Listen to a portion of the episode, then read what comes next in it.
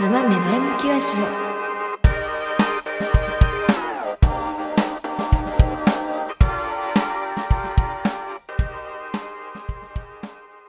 今日はねこの夏にしたいことを話そうと思うんですがその前にちょっと皆さんに先週末かなにあった散々な出来事を共有させていただきたいなと思っておりまして先週末ねまあえっ、ー、と先週末っていうのがえー、5月の最初の週末かな？あ、じゃあ6月の最初の1週目の週末なんですけどうんとまず散々なことが3つあってまず1つ目が今マイクを使ってあの録音してるんですけどあの、以前使ってたマイクを使って友人とあの歌を撮ろうと思ってたんですよ。で、まあ、その撮るためにマイクのテストしておこうと思って家でパソコンにね Mac につないで録音してたらずっとブチブチブチブチ言うんですよね。ではもしかしたらかあの環境を変えたら治るかなと思ってあのまあ一応そのまま 危ないマイクをあのスタジオに持って行って収録したんですよ。で収録したっていうかしようとしたんですよ。そしたらまだずっとブチブチブチブチ言っててでいくら調整とかしても治らなかったので、まあ、結局 iPhone をねダイレクトにマイクとして使いましたけど。いやっていうのがあってで結局買い替えたんですよねマイクを、ま、全く同じものなんですけど買い替えて。っていうのがもうさまあ散々な週末の1個目。で2個目がねその2週間ぐらい前に iPhone を 10S から13 Pro Max に買い替えたんですよ。で買い替え買い替えた先が Apple Store だったんでね。で私キャリア別のところであの契約していてなので SIM カードを元の使っていた 10S から差し出し、えっと、抜いて新しい方に刺そうと思ったら 10S から抜けなくてあの専用のピンあるじゃないですか。あのピン刺してもうんともすんとも言わないしなんならピン曲がったんですよね。でやばいと。SIM カード抜けないじゃんと思って SIM カードじゃなければいいかと。eSIM に変えようと思ったんですよ。SIM カードを物理的に SIM カードを持つんじゃなくってそのオンライン上で SIM カードを持つって方法があるんですけど eSIM にしようと思ってでそのキャリアのね、まあ、ドコモなんですけどドコモのホームページで eSIM の申し込みをしようと思ったら今オンライン上で eSIM の申し込みができません。なんかシステム障害か何かで 去年の10月からシステム障害起きてできませんと。え待ってよと。約半年以上壊れてる状態をそのままにしてるのかって思って。でもまあとりあえず変えたいからドコモショップに直接来てくださいっていう風に書いてあったんで行ったんですよ。で行ってそしたらお姉さんに「いやあの SIM カードをそのまま刺せばいいんですよ」って言われたんですよね。いやだから抜けないから eSIM に変えてるって言ったんですけどっていう話を永遠としてじゃあもう SIM, カード再発行しましょうと。いうことになり SIM カードを再発行してもらって、まあ、1週間後に家に届いたんですけどで自分で SIM, SIM カード再発行したやつを入れてであの SIM, 発行 SIM カードって再発行すると開通届をしなくちゃいけなくて開通手続きをね。でしようと思ってでオンラインというかウェブ上じゃなくて電話でした方が早いなと思ってデブ電話であの開通専用の電話番号を押してで暗証番号を求められるので暗証番号を入れてでこれでつながるんだへえ楽だなとか思ったら番号が一致しませんでしたみたいなメッセージ返ってきてえなんぞ？みたいな。さっき一応そのドコモショップの内容を見るためにオンライン上でそのパスワード使って ログインしたのになぜか電話では使えなくて。えー？みたいな。結局今はまだできてなくって。この後あのサポートセンターにお電話しようと思ってるんですけど。ねなんかせっかく手元に使える携帯があるのに外で使えないっていう w i f i がない環境で使えないっていう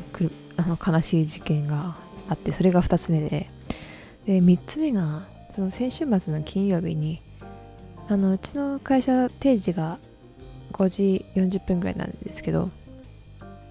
大体5時過ぎになるとお客さんから電話が来なくなるんですよ。金曜日とか特にね。でも5時その日も5時10分ぐらいであもうお客さんから電話来ないだろうな今日の定時で上がろうとか思ってたら5時15分ぐらいですよね。5時15分ぐらいに電話来てでお客さんにちょっと困ってることがあるんですけどって言われたんでまあ聞かないわけにはいかないし分かりましたどうしました？みたいな話をしてて。そしたら、まあ、その電話くれたお客さんがすごいお話好きな人なんですよ。でまあ、ちょっと嫌だなと思ったんですけどとりあえず料金聞いてで解決方法をいろいろ教えてて。そしたらその後 もうどうでもいい話につかまり約7時ぐらいですかね。7時過ぎぐらいまでその電話に捕まって。やった今日定時で借りるじゃんって思っておきながら約2時間ぐらい長電話に付き添わされてくたくたになって帰りましたね。なんか普通の仕事するよりもお客さんと電話するのが疲れるなってつくづく 思いました。はい。ということで私の散々な先週末のお話です。皆さんあの先週週末とかはね楽しくね過ごしたいのにねこういうこと起きると翌週がき辛いですよね。本当もう今週辛かった。辛すぎてもう仕事しなかったもん。先輩からも大丈夫かって言われて大丈夫なわけないじゃないですかっていう話をしましたけど。はいということで以上です。はいで本題にね移ろうと思うんですけどこの夏したいことですね。年の2022年の夏にしたいことについてお話をしようかなと思うんですけどなんか毎年ねこの夏何かしようかなって思うちゃ思うんですよ。でも大体暑いからやめようって なることがほとんどで暑いの苦手な人間なんで。もう寒くてなんぼでしょみたいな。寒さなら耐えられるけど暑さは耐えられんっていう人間なんで。ちょっと今年はそのね夏に対する苦手意識を克服しようと思います。かといってそんな夏らしいことしようとは思ってないんですけどただその夏にしたいことっていうものを設けておくことだけでもうあの夏に対する苦手意識は消えるかなと思うのでちょっとそんな感じで夏にしたいことを共有してみようかなと思います。1つ目がね3つあるんですけど 1つ目がね女一人旅をしてみたいと思います。一人旅。あのー、日帰りでどっかに行く一人でどっかに行くっていうことは結構しがちなんですけどなかなかこう1泊2日とか2泊3日で1人でどっかに行くっていうのはあんまりなくってあんまりないっていうかないんじゃないかな今まで。なくて。で、まあ、この夏ちょうどもうねこの旅行も解禁になってますし、まあ、今年猛暑って言いますけど、まあ、ちょっといいとこ行きたいなと思っていてでどこ行きたいかなって思ったんです考えたんですけど一つがね金沢に行きたい。もともと金沢ずっと行きたいなと思ったんですけど金沢に行きたくってでもう一つが伊勢志摩伊勢に行きたい。っていうのとあと神戸に行きたいなって思っていてでこのうちのま全てに行くお金と時間の余裕はないので このうちのどっか一つに一人で行ってで一人で美味しいもん食べてで一人で景色を眺めて一人でぼーっとしたいなっであわよくば一人でそこでポッドキャストの収録とかスペースの配信したいなと思ってるんですけどそうとにかくね一人がいい。一人もちろん友達とどこかに行くとか家族とどこかに行くっていうのはすごいこう思い出に残ることなのでいいんですけどやっぱりこう自由が利かないじゃないですか。自分が思い立った時に何かをどこかに行って何かを食べて何かをしてっていうことはやっぱり誰かと一緒に旅行に行くことでは厳しい、まあ、よっぽど私のわがままを聞いてくれる人だったらあり得るかもしれないですけどなかなか私も人にわがままをわがままを言えない人間なのでそうだからそう一人で自分の思うような思う通りの行動をしたいなって思ってますね。っていうのが一つ目。で二つ目は都内の高級ホテルに泊まってでそのホテルについてるプールのプールサイドでぼーっと読書をしたい。なんかすごいなんかねあの金のお金の無駄遣いって言われそうだなと思ったんですけど。私もともと高級ホテルに泊まるっていうの好きであのボーナスが出れば年に1回はやってたんですけどまだ今年やってなくて。で、まあ、今年もボーナスが出た出たのでそろそろやりたいなと思ったんですけどなかなかこうプール一人でプールに行くっていうことがなくてですね。でもなんか憧れるじゃないですか。もちろん水着着てでプールサイドのあのリクライニングソファーみたいなところで寝寝そべってで本を読みながらお酒を飲みたい。これもまた一人でやりたいことなんですけどね。一人であの本当に何て言うんだろう。一人で考える時間とか一人で思考する時間を高級ホテルのプールサイドでやりたい。いやねもちろんねその日常で一生の例えば河川敷行って一人でぼーっとして本を読むとかっていうのももちろんいいとは思うんですけどやっぱりこう非現実的なところで何か日常的なことをするっていうのって結構なんかねいろんなインスピレーションをもらえるなって個人的に思っていて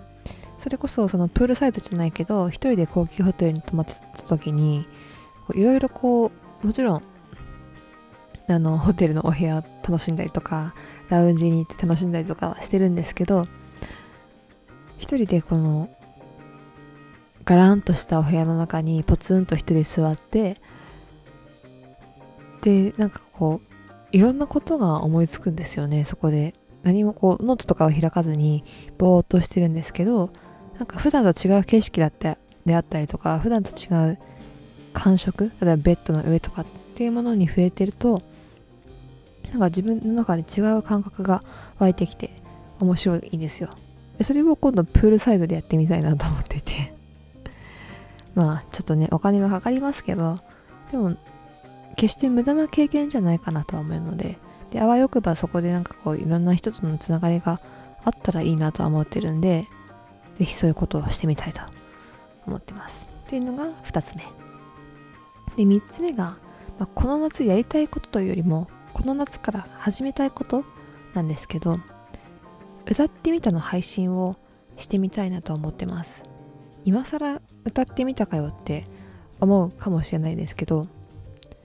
せっかくね今私前のいつの配信から忘れちゃいましたけどボイトレをしていて歌の技術をつけているところででもなかなかこう発信していく場っていうのはこう自分で設けていかないとやはりない。もちろん自分歌手であったりとか、えー、俳優とか役者舞台俳優とかであればもうその場を設けてもらえる前提の立場になるのでそんなことを自分でしなくてもいいんですけどやっぱりこういうね素人なので自分で発信していける場を設けてでなおかつ自分の技術力とかを高めてもっと高めていくためのモチベーションとしてこの歌ってみたの配信をやってみようかなと思ってます。まあ誰がね喜ぶんだって話はありますけど、まあ、喜ぶ喜ばない関係なく自己満足なので あの生温かい目で見ていただければなと思うんですけど、まあ、もしねよければそうあのこんな歌を歌ってみたい歌ってほしいとか聞きたいとかだったらリクエストをいただければ